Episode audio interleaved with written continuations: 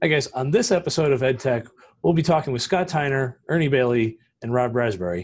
And we'll be talking about relationship management, outsourcing IT, and value added resellers. All this and more on EdTech. the network for the AV industry. What are you listening to? This, This is AV. This This. this is AV, Nation. This is AV Nation. This is EdTech, episode 69 Relationship Management. Support for AV Nation is brought to you by Harman International. This is EdTech, the monthly higher ed tech podcast. I'm your host, Bill O'Donnell. This month, I'm joined by Ernie Bailey. How are you doing, sir? I'm good, sir. Mr. Rob Raspberry. Happy holidays. Indeed. And Mr. Scott Tyner. How are you, sir? Hey, Bill, I'm doing great. Good. So, first and foremost, we're going to get into this. Uh, it's part of the holiday season. Most of us are going to be uh, probably uh, enjoying the frosty, frigid weather and um, more than likely getting prepped for uh, wonderful winter projects. So, uh, I'll actually figure out do a quick round robin with everyone as to. Uh, it's always kind of fun to hear the war stories on this one. Um, me, I get to go into the belly of the beast and uh, we're going to be uh, working on our art department building, which uh, is going to be real fun because it's open ceiling. And um, from an integration point of point of view, if you've ever done those, it's it's uh, it's concrete uh, concrete ceiling, pole uh, pole mounting, and oh yeah, Rob's already Rob's already nodding his head. Yeah, lots of lots of crisscrossed Kindorf, also known as Unistrut for everyone else. I envy you not. Yeah, well, you know, it is what it is. Yeah, but cable paths are simple. uh, yeah, yeah, they are. All black cable, right? yeah, yeah. In this, yeah, in this, in this case, they, in this case, thank goodness, um, there's already been conduit run, so it's so that's already set and done. Now it's just a matter of uh, remounting uh, Unistrut and then you know push. So uh, as I say, Mr. Tyner, we'll start off with you first. What's uh, where are some of your uh, uh, holiday install plans, or are you actually keeping it light? So we are actually very fortunate in that uh, the college closes down completely from uh, a couple days before the Christmas Christmas until a couple days after New Year's, um, and we don't we close down as well. We don't we don't come into work.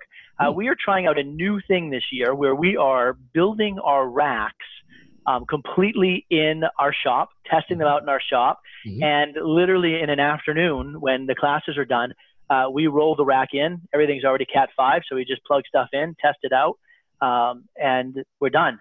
So it, it's a it's an experiment we're doing for the first time this year, um, and hope hopefully getting us away from that. You know, um, oh, we got one week. We need to work 14 hours a day for the whole week. so we'll we'll see how it goes. Well, cool. Uh, I mean, the the big question I would have for you, um, and this is always the pick your uh, you know pick your uh, cable flavor here and everything.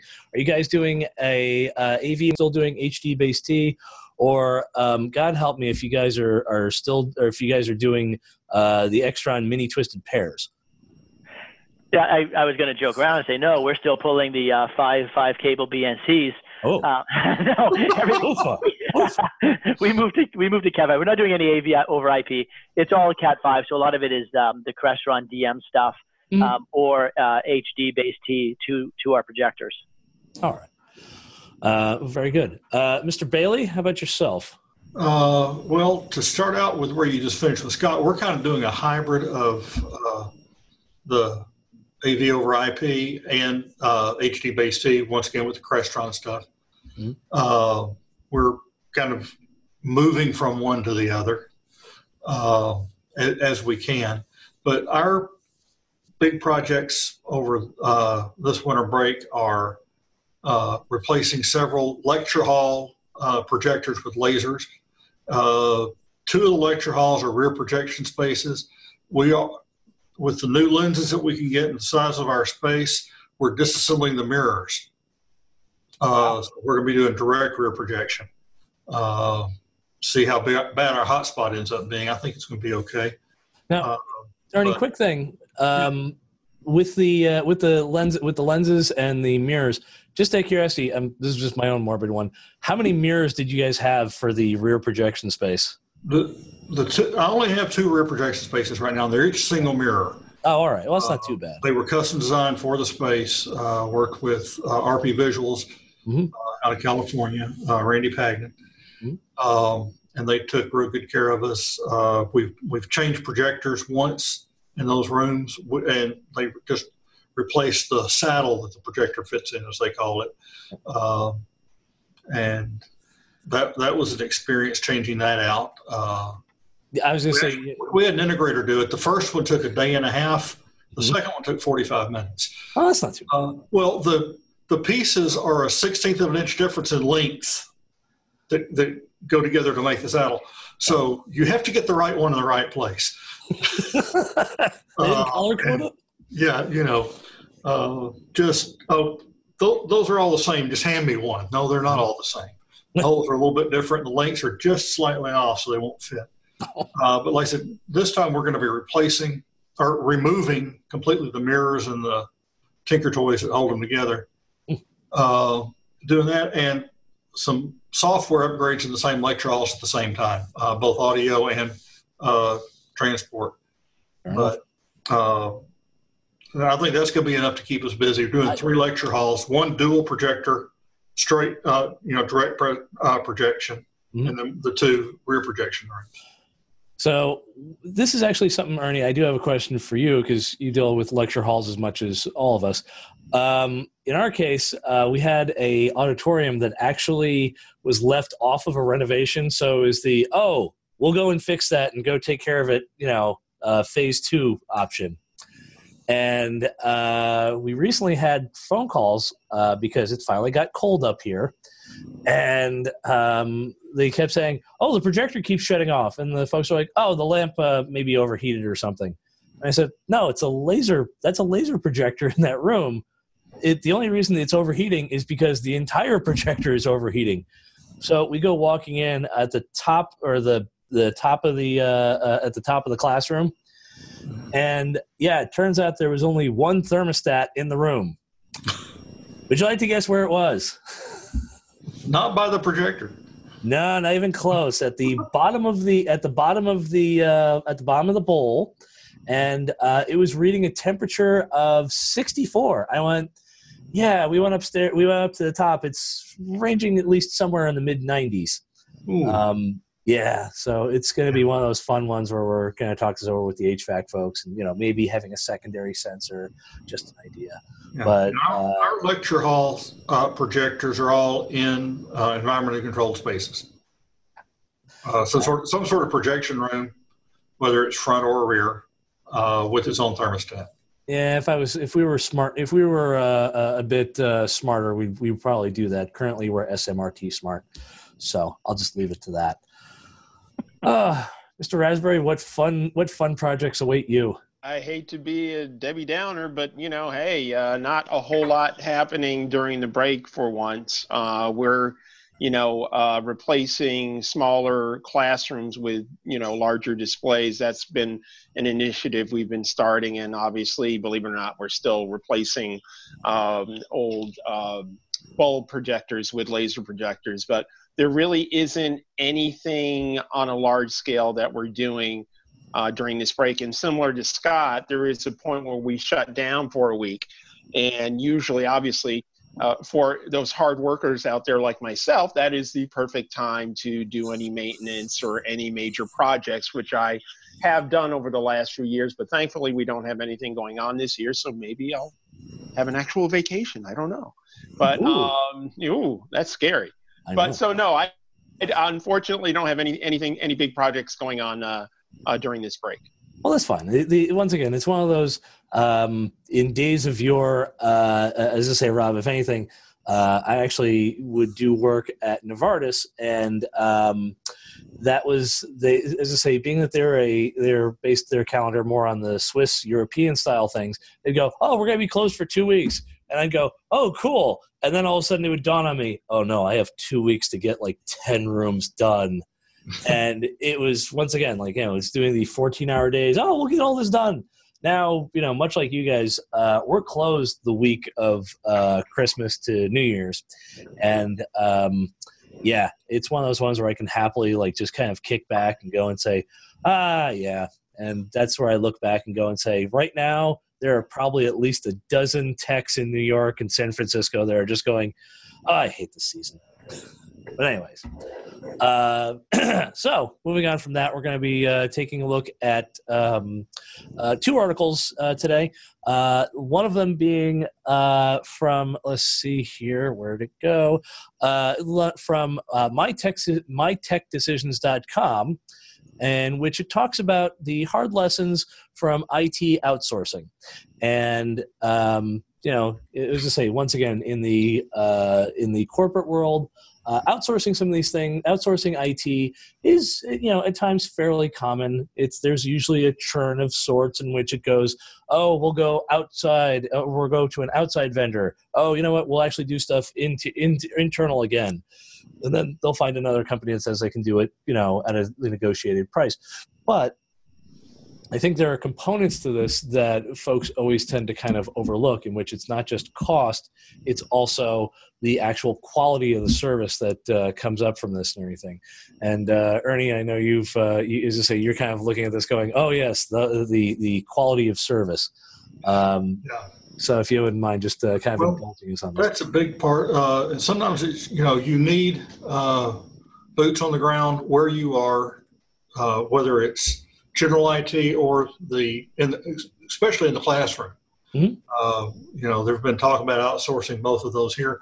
Uh, our uh, university system office, you know, we're a, a, multi-campus university. The system office is not far from our main campus, mm-hmm. and they outsourced. Even you know, we discussed this a little while ago to our a local company mm-hmm. to take over all their IT support. Mm-hmm. Well, they were not getting much on sites or almost no on site support, minimal mm-hmm. uh, off site support. You know, they would, uh, the company that did it basically thought their job was to, uh, like know, the paycheck? The, the, well, make sure the current uh, software was on all the servers, uh, security software, you know.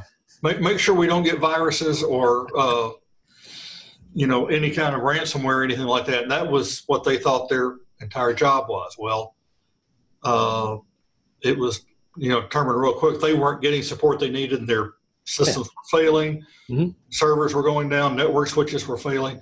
So the system office has asked our uh, campus IT to take over mm-hmm. their support. And I mean, we're doing it. We're not far away. It's easy to do. Mm-hmm. It's it's one of those things from a in your right it's the it's the boots on the ground it's the actual customer service on these things. Right. And it, it's it's you know case in point is this uh, there's been a couple of county colleges um, by us that they outsourced their IT support and uh, we've tried to do distance lecture you know uh, distance learning courses with them and at most all of a sudden we will have a fully fledged room in which you know the lecturer will have a confidence monitor. They'll have uh, their class with them in the room. They'll have the mics. They'll have you know all this, professional settings set up and everything. And then we'll look at the far side and it's very obvious that someone put a laptop on the table on the stage in the auditorium and went here you go which you know can turn over very quickly and folks and you know students will kind of look and go and say yeah i, I don't know. I'm, I'm just a warm body in the room. And that doesn't do anyone any good. Yeah. Now, uh, we, we do have another university here uh, in arkansas that decided to outsource their video conferencing and, and we took it. Uh, you know well we have uh, all the uh, video conferencing bridges and all that that we need uh, and the t- they're running more evening classes than we do. Mm-hmm. So we definitely have the bridge space, and but our space has to be manned twenty four seven because we also do telemedicine, and you know we have we have a stroke service mm-hmm. uh, and a, a high risk pregnancy service that we our video conferencing uh, handles the tech for. So they've got people on site watching the bridges and all that, waiting for something to come up So it was not a bad deal. You know, we we have a little bit of income from this other university Mhm. uh, coming in our video conferencing group uh, because they had time available. The other group didn't really have the in-house expertise to run the distance education program. it's uh it's the as I say it's uh, it's one of those things where you look at and just go is the is what you're saving really worth saving It's, Yeah. uh, as I say there's there's another there's another gist from the, the musical Pippin but I'm gonna leave, leave that one be uh, Scott probably knows which one I'm talking about uh, Mr. Tyner your thoughts Yeah, we've actually at, at, at Bates we've never looked at um, outsourcing our, our IT. We do outsource all of our um, event staging. We don't we don't do that in house anymore. And I think it, it comes down to exactly what what you both have just talked about, which is um, what do you place the most value on? What are you going to get long term value for? And um, is the money you're saving worth it? And you know, for example, we looked at our events event support and, and there's no long-term value to my staff staffing events or putting up events. Um, that it's a one-time thing. and When it's over, it's over. That's different than installing a classroom. so we do it in that case, and I think that uh, anytime you do something like this, it's just about looking at what are you trying to get out of it. You know, is, is the money you're going to save worth it? And in many cases, really taking a very hard look at uh, what they're promised, what you're getting promised, and whether or not it's even realistic what somebody's being promised, right? If you've got, you know, people that are three or four hours away, it's going to take them a day to get to your campus if, if there's a problem. Yeah, or my my other personal favorite. Now, as I say, now I'm sure all of us have uh, ticketing systems and everything, but that's not the end all. That is the oh, get it up, uh, get it, get us aware of it and everything. However, it's not the end all. Uh, you know, in in our case, um, you know, I'm sure Ernie has a similar setup in which we do have a help desk that is actually actively manned by folks and everything. If you call us, we will actually go and remote into the panel in real time and see what's going on and everything. But if there's, you know, the room's on fire, yes, someone will come down. We try to we try to keep that to a minimal as much as humanly possible. But you know, you know, as I say, you and I all well know there are some faculty who are, for lack of better terms, very seasoned, and uh, you know they have their routines, and there's you know. Uh, I'm trying to remember the, the fun terminology of this one. Of well, it's crazy Aunt Irma. You try to correct crazy Aunt Irma, and you know crazy Aunt Irma is always going to pluck the feathers in the in the couch or on the couch. Uh, eventually, you find a new either a find a new couch or b you end up building a fence around Aunt Irma.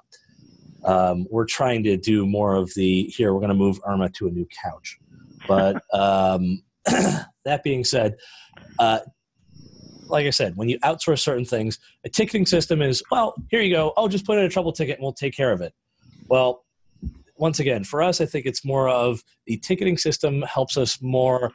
It's not really the end all or the, you know, here you go. I think it's more of the this is a this is a problem. You can take a look at it through your dashboard or through, you know, your your uh, your your online your online ticketing system and actually check and see is this pro- room having a problem or is this more of an issue with users That's how we pretty much use our ticketing system. Tickets are generally generated after a problem solved. Yes. You know, uh, the general IT group here on campus, when something happens, they create a ticket in the, and the techs work from the ticket.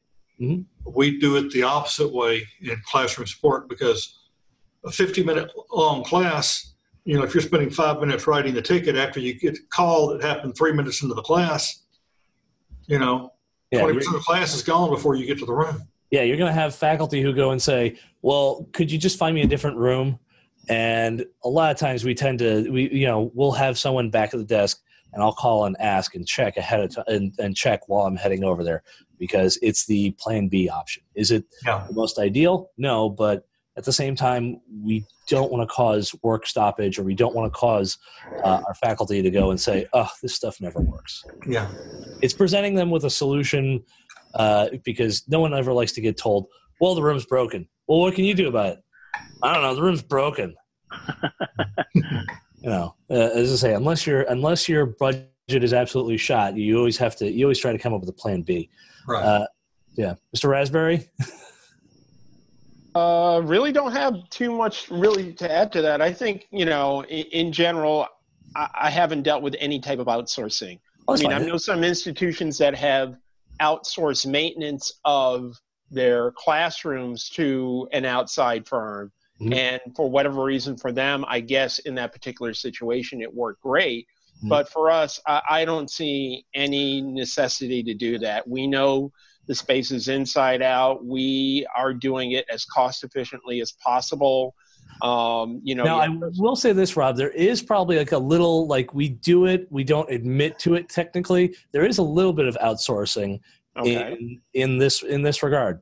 Of that, for us, we tend to have a number of student workers, and the student workers are usually the ah. first ones in there. Right. Now, it depends on it depends on the quality of the student and everything. But every now and then, our IT folks, our CIO has been, oh, we'll just put a student worker on it. I'm going, okay, have they gone through our training? Because otherwise, they're just going right. to look at it and here you go. Well, I mean, That's, but there is some value to that because if you have enough um, troubleshooting issues in enough classrooms mm-hmm. and you send a student worker out who can at least take a look and say, oh, the projector's flickering or something like that, and there's a way that you know they can handle very low end end issues that's mm-hmm. actually a good thing is that really outsourcing? Because like with us we have a number of student workers and typically they go on to be part-timers and become full-timers. So in a way it's sort of a farm system rather than outsourcing i would say. So fair enough. I, I, get what you i guess when we say outsourcing i guess we mean a true outside organization. Duty, is this a labor and duty outsourcing right, Right, right. Here, you take care of this. Why? Because I'm older and I've, I'm older and I have more seniority than you. Go. um, now, the uh, last little bit here, and this will be the last article, uh, comes to us from Rave Pubs. It's uh, through our own Mr. Scott Tyner of Integrators or VA or VARs also known as value added resellers. Now, uh, Mr. Tyner, would you like to uh, break this down for, uh, um, you know, uh, would you like to dumb it down for your host for a minute on this one? yeah, sure. I'm actually on, on a bit of a, um, a rant about these, these things lately. Um, so, as I, I say in this article, I, I, my role over the years has gotten much more and much more into IT, and we've been meeting with some some VARs lately who want to they want to sell us equipment but they want to add some value to it. Mm-hmm. And so I, I, you know, I said in there, for example, they'll ship us computers that are already imaged that have a spreadsheet of all the serial numbers and MAC addresses that we need, et cetera. We can just import it. Mm-hmm. And it's, you know, some minimal amount per machine to do that. That provides real value to us. It's mm-hmm. stuff that we don't have to do and we won't make mistakes on. And I kind of compare that to, I don't see that, and I'd be curious to know uh, if any of you do, I don't see that kind of um, value added from in, in the AV industry. What I typically see is an integrator is kind of like, if you're going to buy our stuff, you're also buying our services and, and you're going to pay whatever we tell you to pay for those services. And, and as I see what uh, some of these value added resellers on the IT side are doing, I wonder if they're going to start moving into um, the, the AV world and starting to do some of this stuff um, for the A- AV world. You know, give us, you know, give us your programming for your for X certain system and X certain touch panel, and you'll just you'll get it shipped right to you, programming loaded. Mm-hmm. Um, your serial numbers are already, or any other just small value that they can add. Because um, so many of us are doing our own installs now.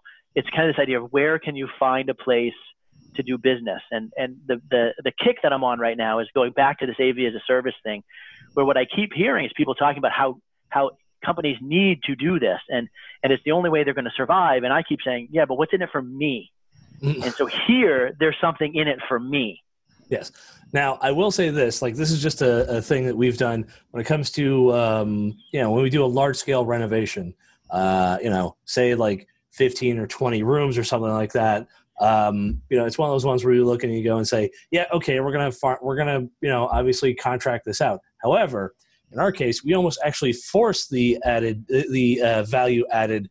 Um, okay, it's it's not really value added then if we force it into the contract because we specifically tell them uh, you have to before the stuff arrives on site. This is you have to give us the MAC addresses and serial numbers of all the devices You have to give it to us on an Excel sheet. For us, it's because we're going to take those uh, serial numbers and we're going to say, you know, put them into the Crestron A plus rewards point system and everything. And for the MAC addresses, that's easy enough because for us, that's uh, here, network admin guys. Here's the following MAC addresses. We already have the jack numbers laid out and everything. Here it is. That way, in case it plugs in anywhere else, the active network jacks will go and say, "Oh, I have to put it on this VLAN instead." Okay, here you go. Bink. Yeah, and those those those things to most people, if anybody's listening to this who's in higher ed and AV, what we heard you just say to is an extreme value add. Like I can't tell you how many times we finished the room and like, oh god, we don't have serial numbers. and you gotta, you know, or, or, or, you know, you get all of the equipment and you want to do the install tomorrow, but now you got to collect all the MAC addresses. You got to get them all on the network. You, if you get this a week in advance and that stuff arrives and you can just start working, that's that's a huge boost. Yeah, it's the time saver, and like I said, for us to have to put it in the contract, um, surprisingly enough, the integrators, the past integrator we've we've used for the last two projects, uh, we've gotten along pretty well with them about stuff, and we put it in the contract once, and then went okay, and then the second time. I forgot to put it in, but they did it anyway because they, they, they were doing they wanted to push very hard to have like repeat business with us. Yep. And I, I, think it's one of the going to be one of those things of start putting it in the contracts kind of thing. Um, you know, for us, like I said, I've been trying to shift us over from being the lowest contract bidder to the lowest qualified bidder. Um, it's you're right, Scott. It's in the realm of I think it's as we start to raise our requirements, kind of raise our game or what we expect to be handled. Uh, I think to a certain degree, the integrators will will kind of raise their stuff and add, and start doing value added because it's no longer like you know if we're going to go straight to the box sales um, i know a couple of companies that will just straight out decimate uh, the local mom and pops. Um, and yeah. we're not even talking like AVI-SPL or anything like that. We're talking uh, you know international corps that just all they do are box sales. Yeah. And oh we like uh, to work with local integrators when we can't even when we're doing our own installs. They do a, little bit of value add you know mm-hmm. to, similar to what you get. You know, we get the serial numbers, we get all their order information, so we can plug it into the to the uh, A plus program at Crestron, mm-hmm. and they know we're doing that. And they all they also work with us on warranties, so we can say, look, we're ordering all this stuff in May, but it's not going to be installed until November. If we mm-hmm. promise to keep it in the box, can you work with the manufacturer to start the warranty on November 15th or whatever. And they'll do that. And they also give us a path back so uh, for warranty stuff. And that's worth a whole lot to me. Uh, I don't have to deal with all that. I don't have to ship things back directly to the manufacturer. I, I can take it to the integrator. They'll get it back. Mm-hmm. And they, yes, they charge a little bit more than the these international box companies, mm-hmm. but they're local if I have a problem with it, I can get it taken care of.